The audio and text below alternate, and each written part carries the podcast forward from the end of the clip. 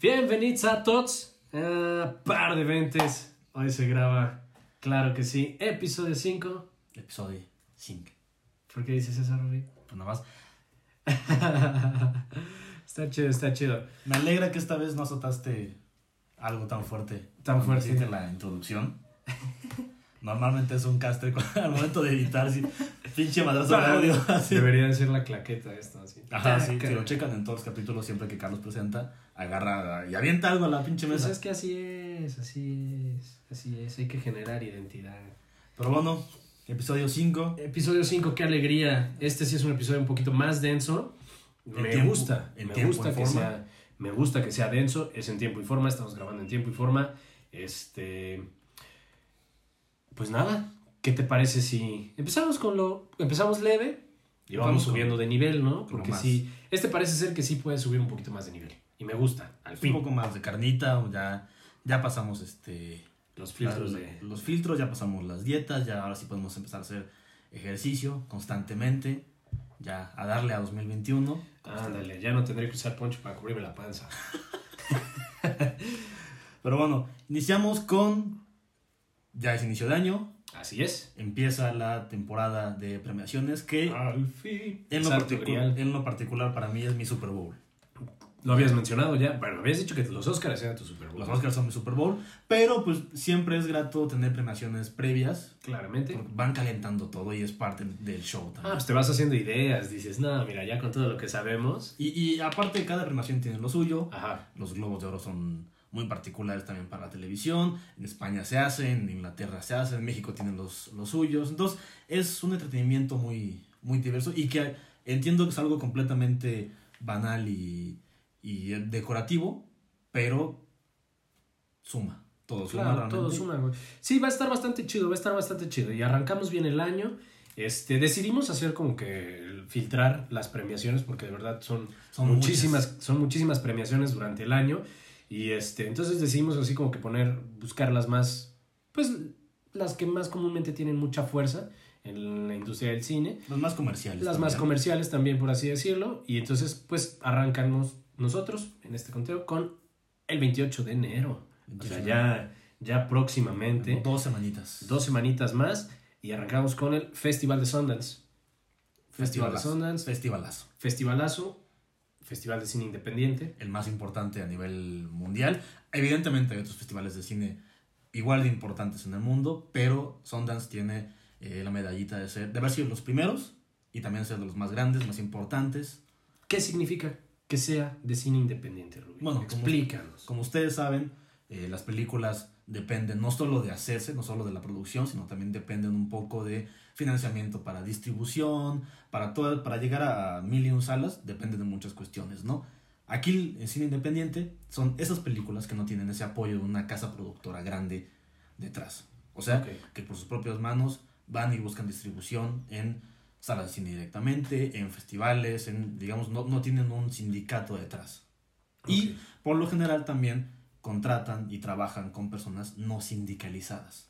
Ah, aquellas personas que apenas van iniciando, aquellas personas que por alguna u otra extraña razón apenas están iniciando sus trámites de papeleo, tienen cabida en el cine independiente. Hay que recordar que al menos en Estados Unidos, casi el- la mayoría de las películas tienen que trabajar por ley con eh, personas sindicalizadas.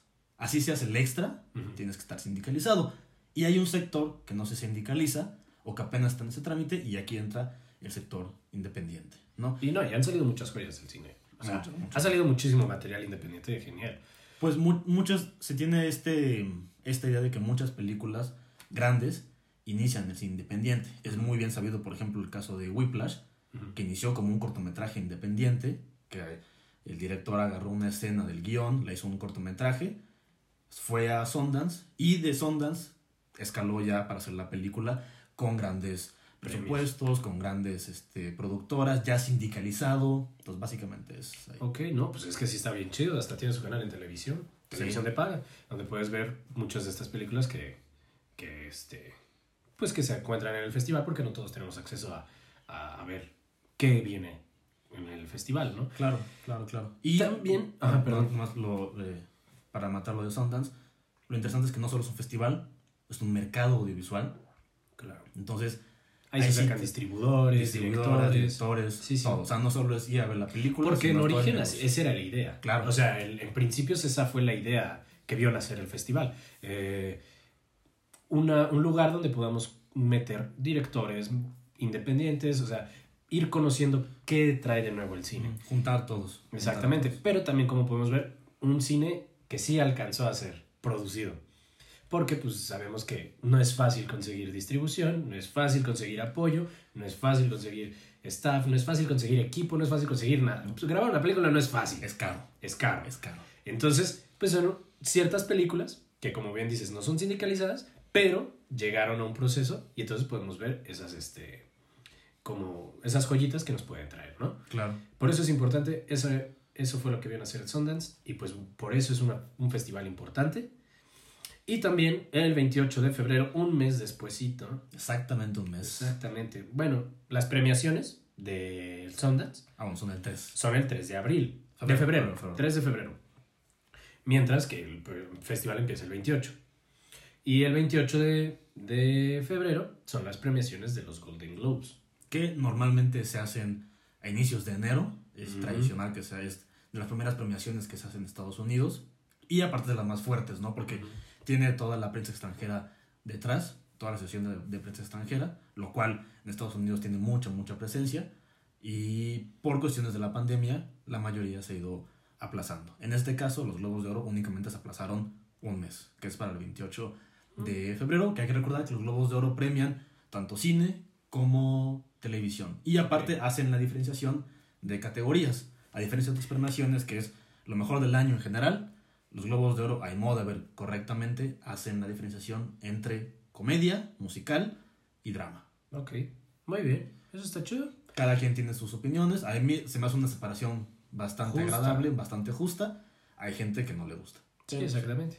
Está bien, es bueno saberlo.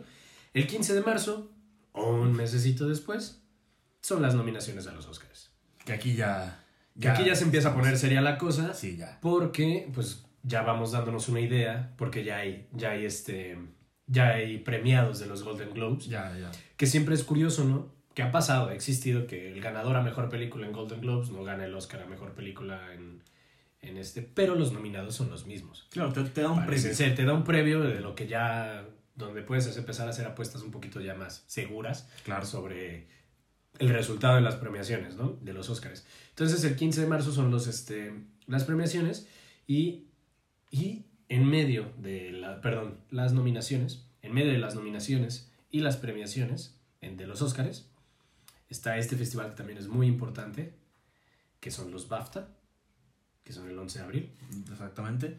Los BAFTA hay que recordar que es el premio que da eh, la Academia Británica, que igual también premia televisión y, y cine, pero la, lo interesante con los BAFTA es que arrastra toda la historia de los británicos. O sea, la Academia de Artes, de artes eh, cinematográficas y de televisión es bastante longeva, es muy, muy, muy respetada y hay, hay gente que incluso eh, le da un poco más de, de orgullo o de importancia al BAFTA que al Oscar. Dependiendo escuelas, dependiendo tradición, dependiendo contexto. Claramente, aparte, pues no sé, nos- nosotros estamos muy occidentalizados, tenemos Claro. Estados Unidos cerquita, Claro. evidentemente tenemos más pres- presencia de, de los Oscars que realmente de los BAFTA, ¿no? Que bueno, para quienes no saben, y nosotros tampoco sabíamos de todo, las siglas del BAFTA, que quiere decir el BAFTA, son los British Academy Film Arts and Television Awards. No, al revés. ¿Cómo era? British Academy Ah. Film and Television Arts. Ah, and Television And Arts. Television sí, Arts. sí, sí, perdón. Y pues ya, eso es lo que quiere decir. Premier, lo bien me dijo Rúa. Cine, Televisión, y televisión. cine. Británica. Eh, angloparlante. ¿Sí? ¿Angloparlante? Angloparlante, porque también premian eh, eh, producciones gringas que llegan Ah, ¿sí? a, a Inglaterra, pero le dan mucho peso a su Ah, cine y televisión. De hecho, hay una categoría que también se me hace muy interesante en los BAFTA que únicamente premia películas británicas. Mm. Y el requisito es que te- tienes que ser, creo que manejan porcentajes de que tuviste que haber sido filmado, no sé si un 70 o 80%, pero por ahí andará en Ujú. territorio británico. Británico. Y evidentemente acompañado de que tu director sea británico, productor, Ok. En fin, hay un cuestión, una cuestión de reglas, pero la- a lo que voy es buscan resaltar su identidad, ¿no? Y ya tendrán, tienen otras categorías en donde ahora sí entran todos. Eso está chido. Eh, La verdad que está... Pues está bien, interesante. está. Cada país tiene que engrandecerse de sus cosas y enorgullecerse de ellas, ¿no? Exacto. Y pues ya, para cerrar con broche de oro, el 25 la serie, la serie de premiaciones, el 25 de abril. Los popularmente conocidos como Oscar, formalmente los premios de la Academia, que se van hasta el 25 de abril, por la cuestión de la pandemia que hay que resaltar.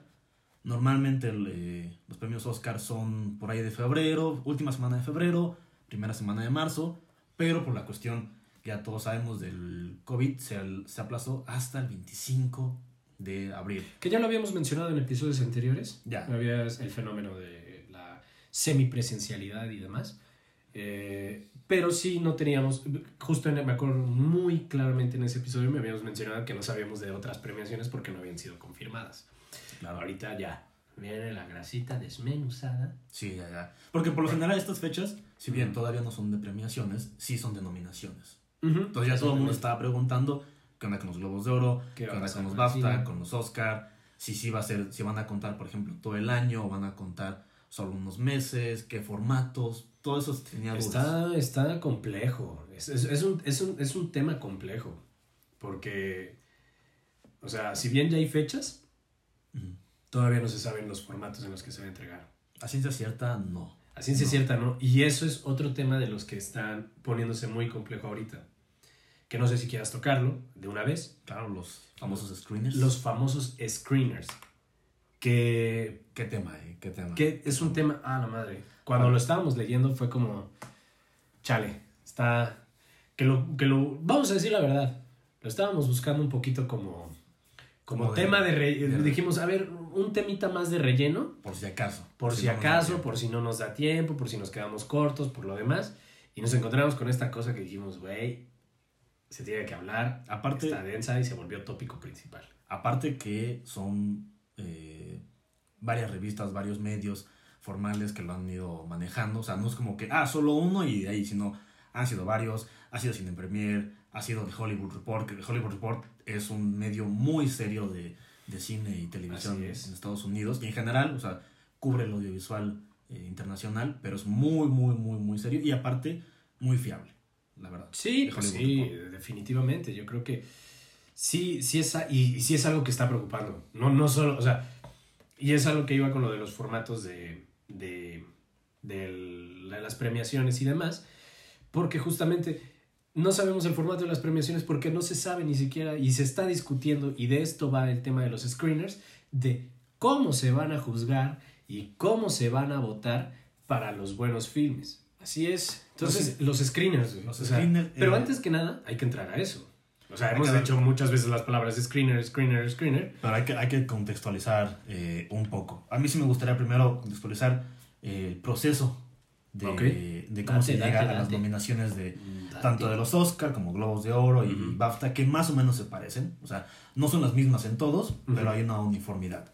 El caso es que tradicionalmente para que una película sea considerada para una premiación, debe de hacer una campaña de publicidad. Es bien sabido que las premiaciones no abarcan todas las películas, porque sería imposible. Sería imposible abarcar todas las películas eh, estrenadas en un año. Entonces, se les pide a los productores que quieran que su película sea nominada en ciertos rubros, hacer una campaña de publicidad hacia los votantes de las premiaciones. ¿Esto qué, qué- qué significa? Tú mandas una copia de Un demo. un demo. Un, demo no oficial. Ajá, exacto. Porque es, es parte de eso, ¿no? Que son, este, pues, lo que tú mencionas, es antes se popularizaba que se mandaba el DVD. Bueno, antes pues, el VHS. el VHS, sí. La Y antes era todavía distinto. Ujú. Y ahorita, eh, antes de estos tiempos, pues eran las, los DVDs. El DVD, claro. Entonces se le mandaban los DVDs a estas personas que, que se encargaban de votar a Ujú. los votantes y pues a eso se le conocía como un screener. Exacto. Un- Y entonces el conflicto actual pues es no querer hacer screener físico. físico. Porque, ojo, también el screener no solo era el DVD, sino también a veces estilaba de que hacías una, una proyección especial únicamente para críticos. ¿no? Exactamente. Entonces tenías esa consideración especial ya sea que estuvieras en Los Ángeles, en Nueva York, ciudades importantes de Estados Unidos, invitabas a un poco de prensa y a los críticos y para que lo contemplaran para ciertas categorías. También hay que aclarar que ciertos medios, ciertos medios, o sea, demás. Sí, o sea, de verdad era bastante importante, pero la situación sanitaria actual no, nos, no les está, no nos está como si yo votara. es que no sé cómo me van a mandar a mí mis screens. no, la verdad es que no, no se está sabiendo todo. Hay, hay personas que sí, de los votantes, que sí han tenido, las reacciones han sido divididas, porque ha existido esta parte que dice, bueno, no, no sé cómo va a ser, pero me adapto a lo que venga. Claro. Y hay quienes están diciendo todo lo contrario.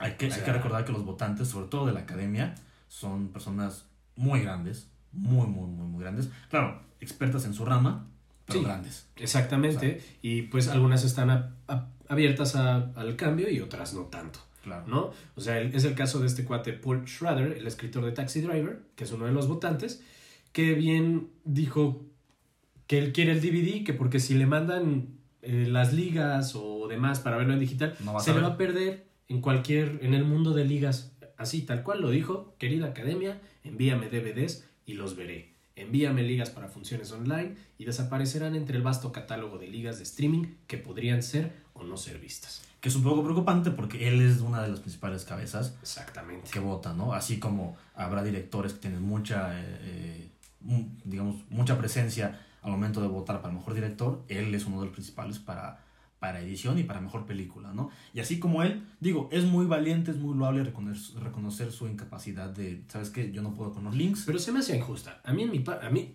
mi punto de vista es que de verdad se me hace muy absurda. Pero pues ya está grande también. Pero sentarte tú a agarrar y decir así como por mis pantalones, así lo quiero, pues se me hace, no sé, se me hace bastante conservador y bastante, pues, bastante, bastante inmaduro. O sea, es como, a ver, está bien, ya, si, si ya eres ese viejito necio que dice, Ay, a mí me importa, voy a hacer pipí aquí. Pues ya, ¿no? Pero, o sea, si de verdad eres tan respetable y tan afamado y, y, y, que eso no se pone a discusión lo, lo, que es. Su carrera. Se me hace un poco, un poco inmaduro el hecho de decir, vamos, estoy seguro que esa persona debe de tener un asistente. O que le pueda solicitar a la academia. Bueno, mándame a un asistente que me haga la proyección a mi casa y listo. O sea, que me monitoree y que todo lo que tú me vayas a mandar a academia, que me lo ajuste y ya yo nada más me siento a verlo y a hacer mis notas y a hacer mi trabajo, ¿no? Claro. Ah, porque para esto eh, hay que recordar que ahorita se está palomeando, por así decirlo, viendo la opción de que la academia haga su plataforma de streaming únicamente para sus miembros, para que vean las películas contendientes. Pues esa es la que va ganando esa, es, la idea que va ganando. Sobre todo para no hacer tanto gasto en enviar copias, en enviar personas a que manden las copias, para evitar el menos movimiento posible. De gente. De gente por lo, la pandemia. Entiendo a este señor, ya está grande, pero también se me hace un poco, coincido contigo, que se me hace un poco inconsciente de su parte el querer que una persona esté ahí con él o que le mande un, un DVD físico. Sí, ya evidentemente todo se hace a través este, online. digital.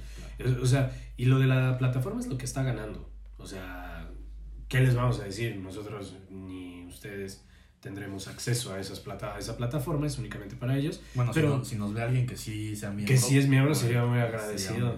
Sería ahí el link. sí, sí, sí. Estaría invitado a sentarse aquí y a mandar el link. No, pero si bien es cierto es que sí ha existido filtraciones de los, este, de los famosos screeners. O sea, este, se han salido las películas grabadas en la sala de cine de gente que no sabemos quién lo filtró ni nada, pero sí existen esos filmes que es como nadie la ha visto y era estaban el sindicato de directores viéndolo y se aplaudió y los sindicatos lo aplaudieron. Ese tipo de notas que no nos constan, que no se vuelven oficiales, sino simplemente van siendo... Es, es, un rumor o aquella persona que clona el DVD que, Exactamente. que te dieron. Entonces, porque también... Eh, la seguridad que hace a la que contrata a la academia para la distribución de las papeletas de los nominados, de los ganadores, contrata a una empresa de seguridad para llevarlo como, como mayor secreto, con, con, mucha, mucha rigidez, con, con, perfil bajo, pero aún así filtraciones siempre va a haber, ¿no? Sea físico, sea digital. Entonces, por lo mismo, ahí viene también un poco el debate de que si es online, mucha gente dice, se puede copiar más fácil, se puede descargar más fácil, hay gente que está viendo primero la salud, pros y contras, ¿no? Es que como todo, ahorita de verdad son tiempos de adaptación, veamos si funciona.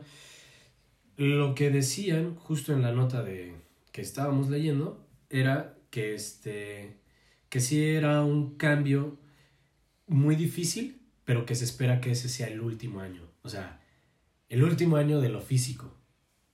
O sea, por eso es, es, es esta alternativa. O sea, es- está siendo complicado entender la logística de todo esto, pero porque se espera que ya sea el último que se entregue de manera física, si es que se llega a entregar de manera física. Entonces, sí está siendo un poquito complejo la situación. No, pues no podemos hablar mucho, podemos hablar nuestras perspectivas, pero pues al fin de cuentas no sabremos cómo se entregó O lo sabremos hasta... o lo sabremos hasta después, después.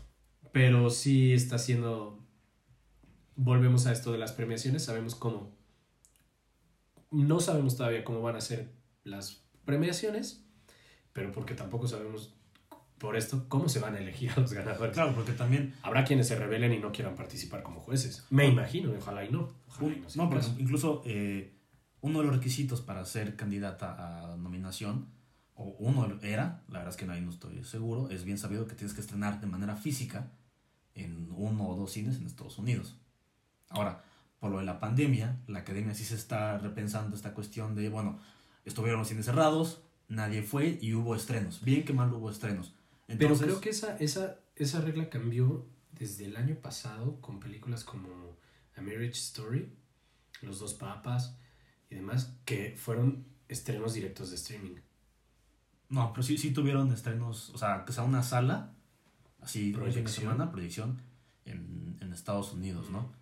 Que era, parte para cumplir eh, las reglas. Ahora, que estuvieron los cines cerrados, no sabemos Pues tiene si- que cambiar todo. Claro, porque incluso la propia academia ha sido muy inteligente en reconocer de que es un año anormal, Y Y los no- premios van a ser anormales. van a ser anormales y no, se- no puedes medir la misma vara este año que los anteriores. Entonces, desde ese reconocimiento ya nos dejan entrever que va a haber un cambio en las reglas, en la manera de hacerle, de hacerse o incluso en la propia transmisión.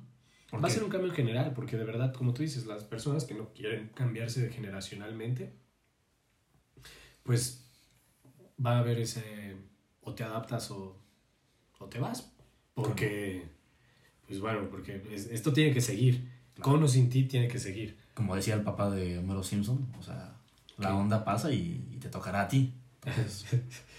Cuando yo estaba en onda, le cambió la onda y ahora ya no estoy en onda. Exacto, exacto. Como nos está pasando, mi querido amigo. Ya sé, ya El sé. fenómeno de TikTok me está devorando, güey. Güey, yo no, o sea, me gusta, me gusta mucho TikTok, pero todavía no agarro la onda al, al 100%.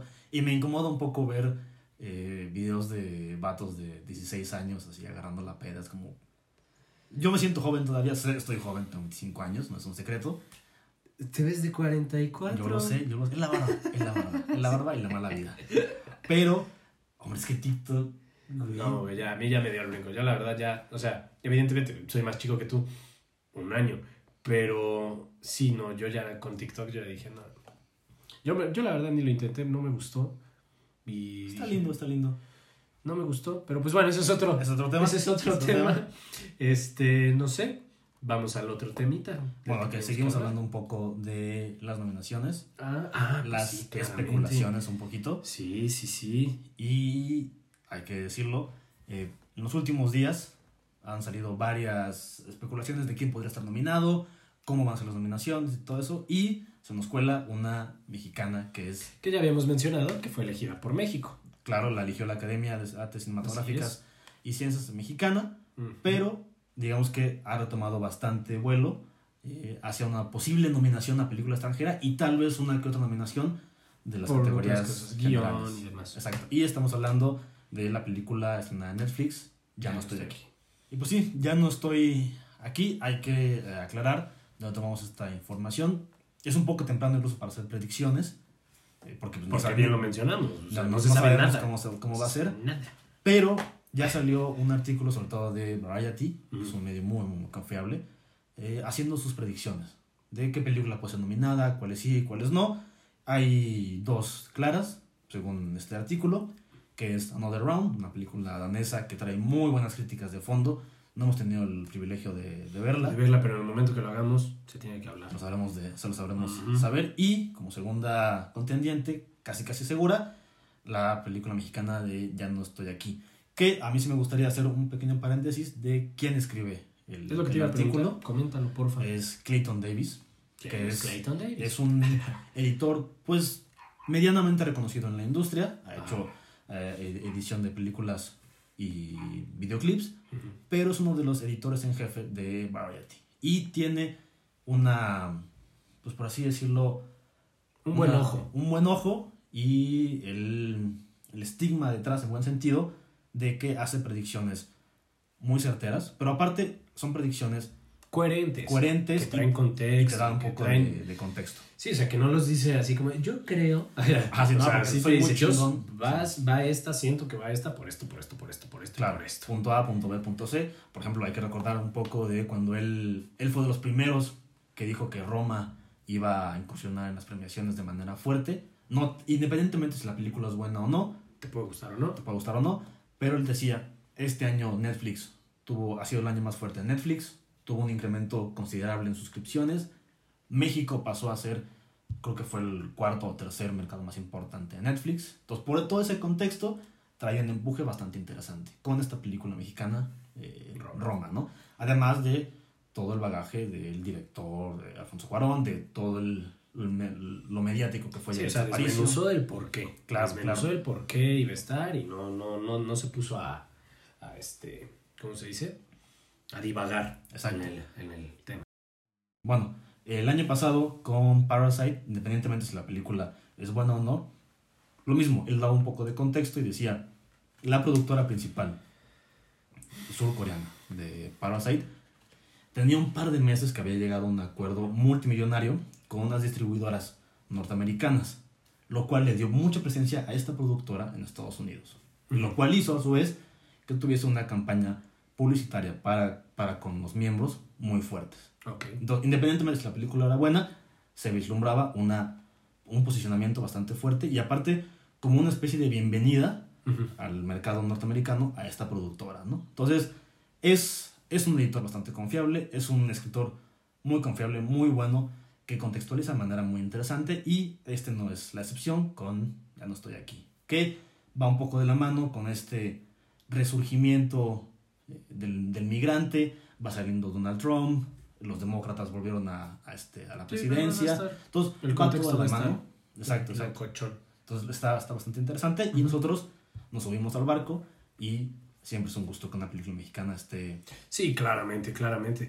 Pero bueno, había, yo te había hecho comentario de, este, de que usualmente la película que es elegida por el país suele estar en premiaciones y me corregiste porque si bien es cierto, este, ya habíamos mencionado que, que ya no estoy aquí y va a estar aventada por, por la Comisión Fílmica de aquí como nominada.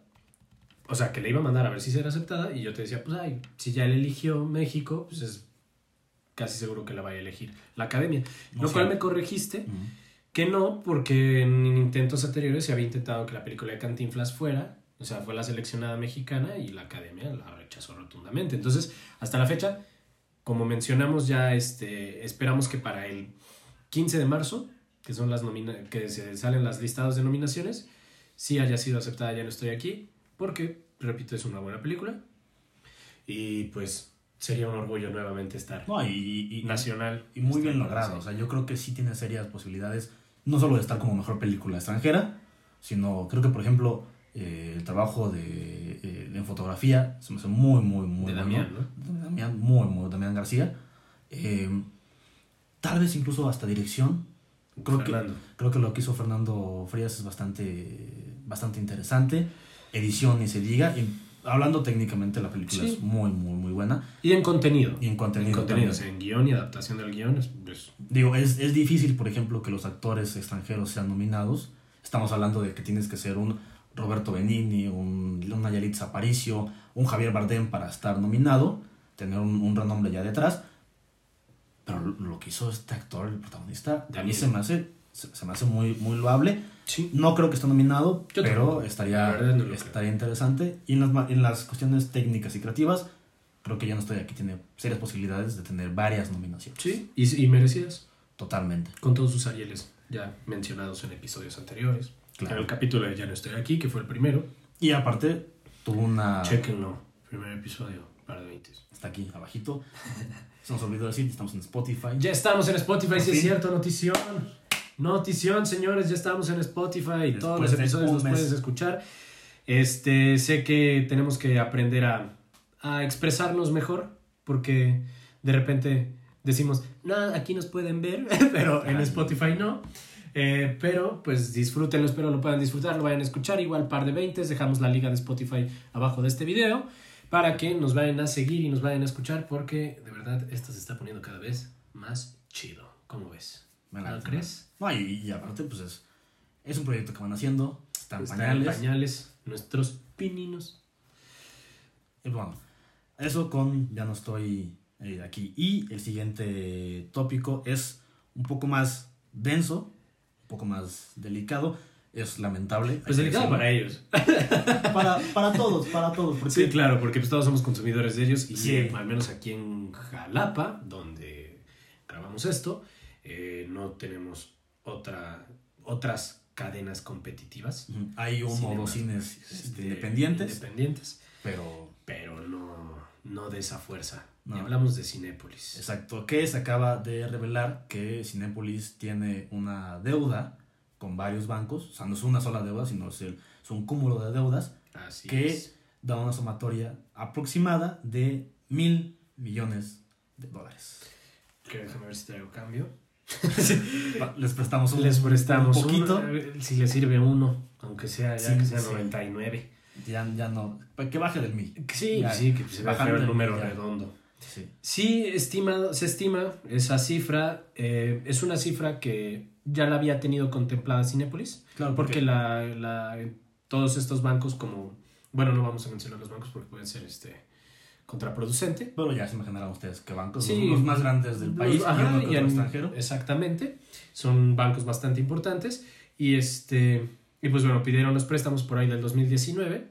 Porque ellos tenían proyectados, o sea, estos números tenían proyectados y pagarlos, o sea, y los Claro. tienen planeado pagar. La cuestión es que, pues, como todos saben, pues nadie esperaba la emergencia sanitaria global.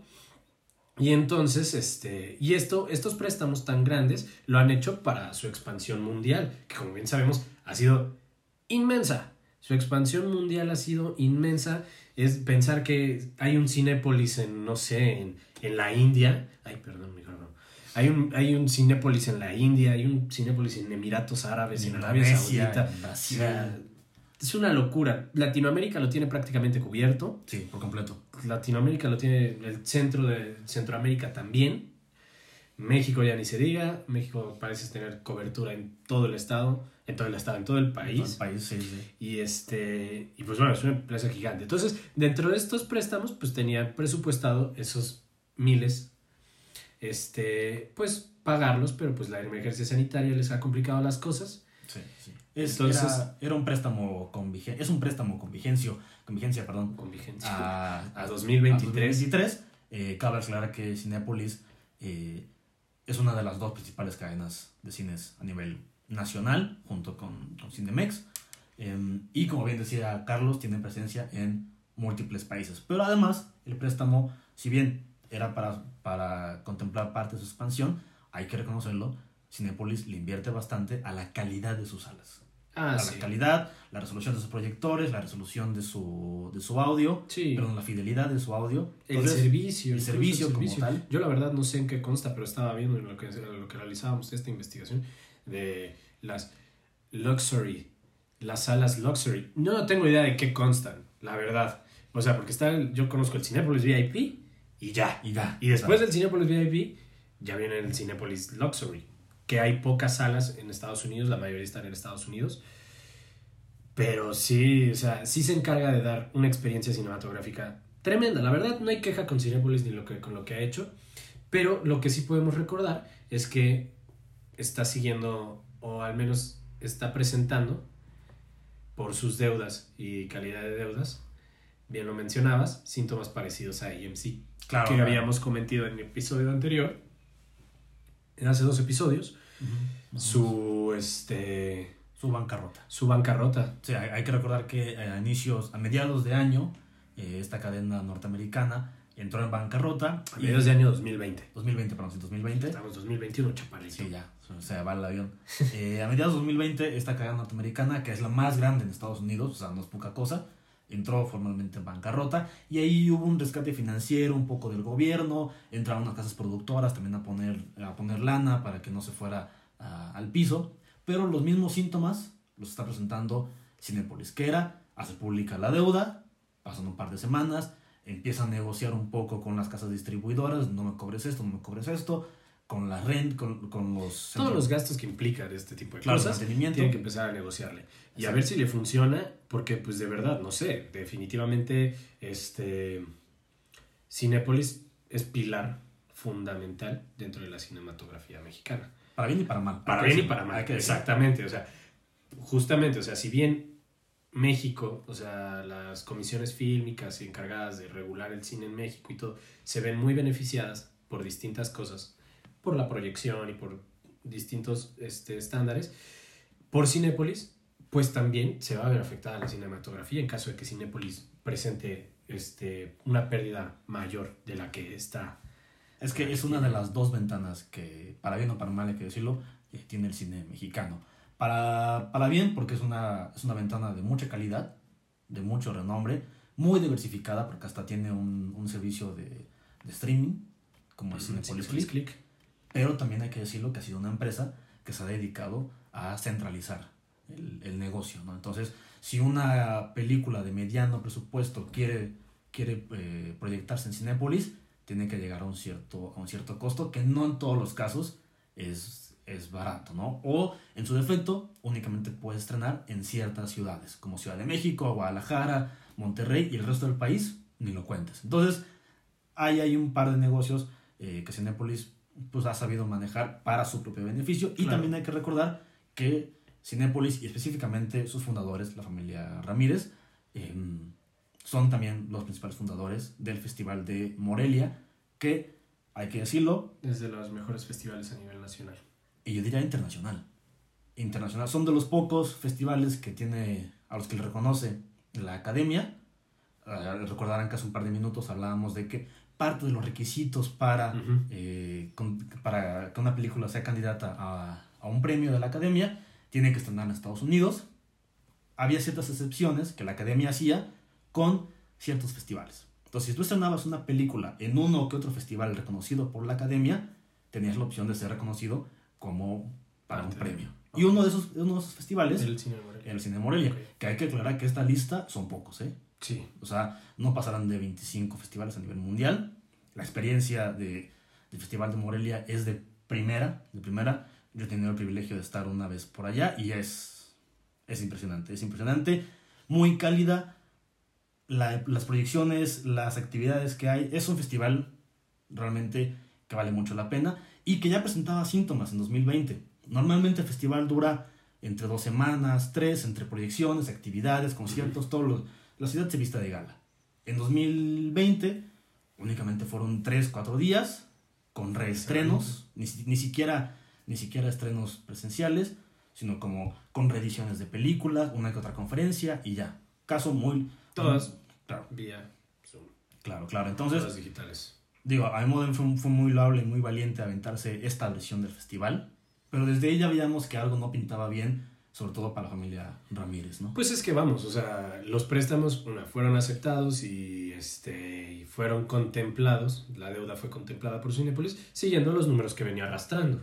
Claro, que eran muy buenos. Que eran muy buenos y pues vamos, mil millones, podértelo permitir pagar en este, tres, cuatro años, dices, ay, estás, estás, estás en tu estás en tu auge. Y estás haciendo algo bien. Y estás haciendo algo muy bien. ¿Qué pasó? Pues que como a todos.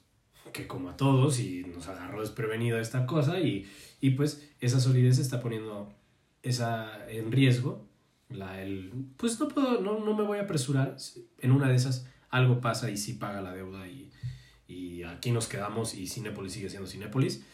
O en una de esas sí puede llegar a pasar la pérdida de un gigante cinematográfico nacional. Claro, que por ejemplo eh, en la segunda mitad del, 2020 hubo una campaña de Canacine, eh, justamente para invitar a la gente a que volviera a los cines, porque hay que decirlo, implementaron mil y un este, instancias de, salubridad, yo no he ido a los cines este año ni en el pasado 2020, pero era bien sabido que estaban más limpios que nunca, era muy seguro ir y todo eso, pero aún así esta campaña no funcionó y la taquilla se cayó 80%.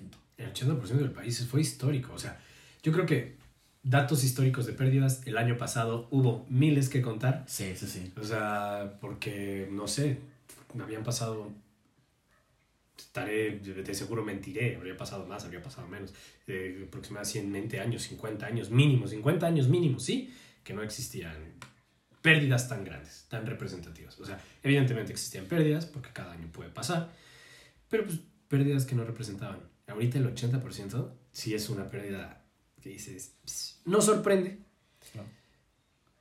sí impacta. Y no sorprende que se haya perdido números en el 2020, porque fue un año terrible, pero sí impacta, esos números impactan a la realidad cinematográfica. Y aparte que no fue parejo, porque por ejemplo a Cinepolis le pegó feo, pero me imagino que a Netflix le pegó para bien. Pues imagínate, Netflix está infladísimo. ¿Cuántas personas no? O sea, definitivamente, hay, yo he escuchado mucha gente que ha mencionado eh, que, que gracias a la pandemia le ha ido muchísimo mejor.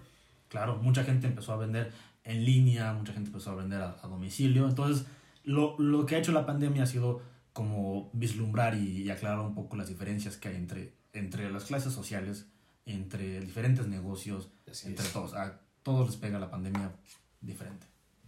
Y sí, bueno, eh, no, no, solo ha sido un año complicado, sino ha sido un año eh, disparejo.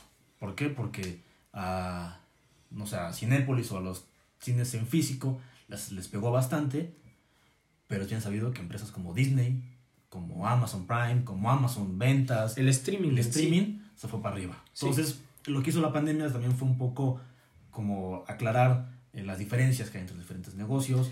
Pero yo creo que funcionó para algo. Yo sí quiero hacer un paréntesis en esto. Y sí quiero hacer una observación. Sé que probablemente no mucha gente nos vea aún. Pero sí me resulta interesante que sí dejó ver, al menos en el mundo laboral, dejando un poquito de lado el mundo cinematográfico, que no es necesario estar en la oficina. No, para nada. Dejó de ver clarísimo que no es necesario estar encerrado, que no es necesario estar de manera presencial. En algunas cosas. En alguna, por a todo. O sea, hablo de que a veces había cosas, por ejemplo, a las personas que estaban trabajando en oficinas, les dieron acceso a sus computadoras y entonces se llevaban sus computadoras, o bien ya llevaban sus computadoras e iban a la oficina a trabajar desde sus computadoras. Este, ha sido, nos ha dejado ver que sí el futuro laboral tiene que cambiar. Y, el, y el esquema tiene que cambiar. Muchas empresas le perdieron porque, no sé, ya habían contratado computadoras por todo un año, por ejemplo.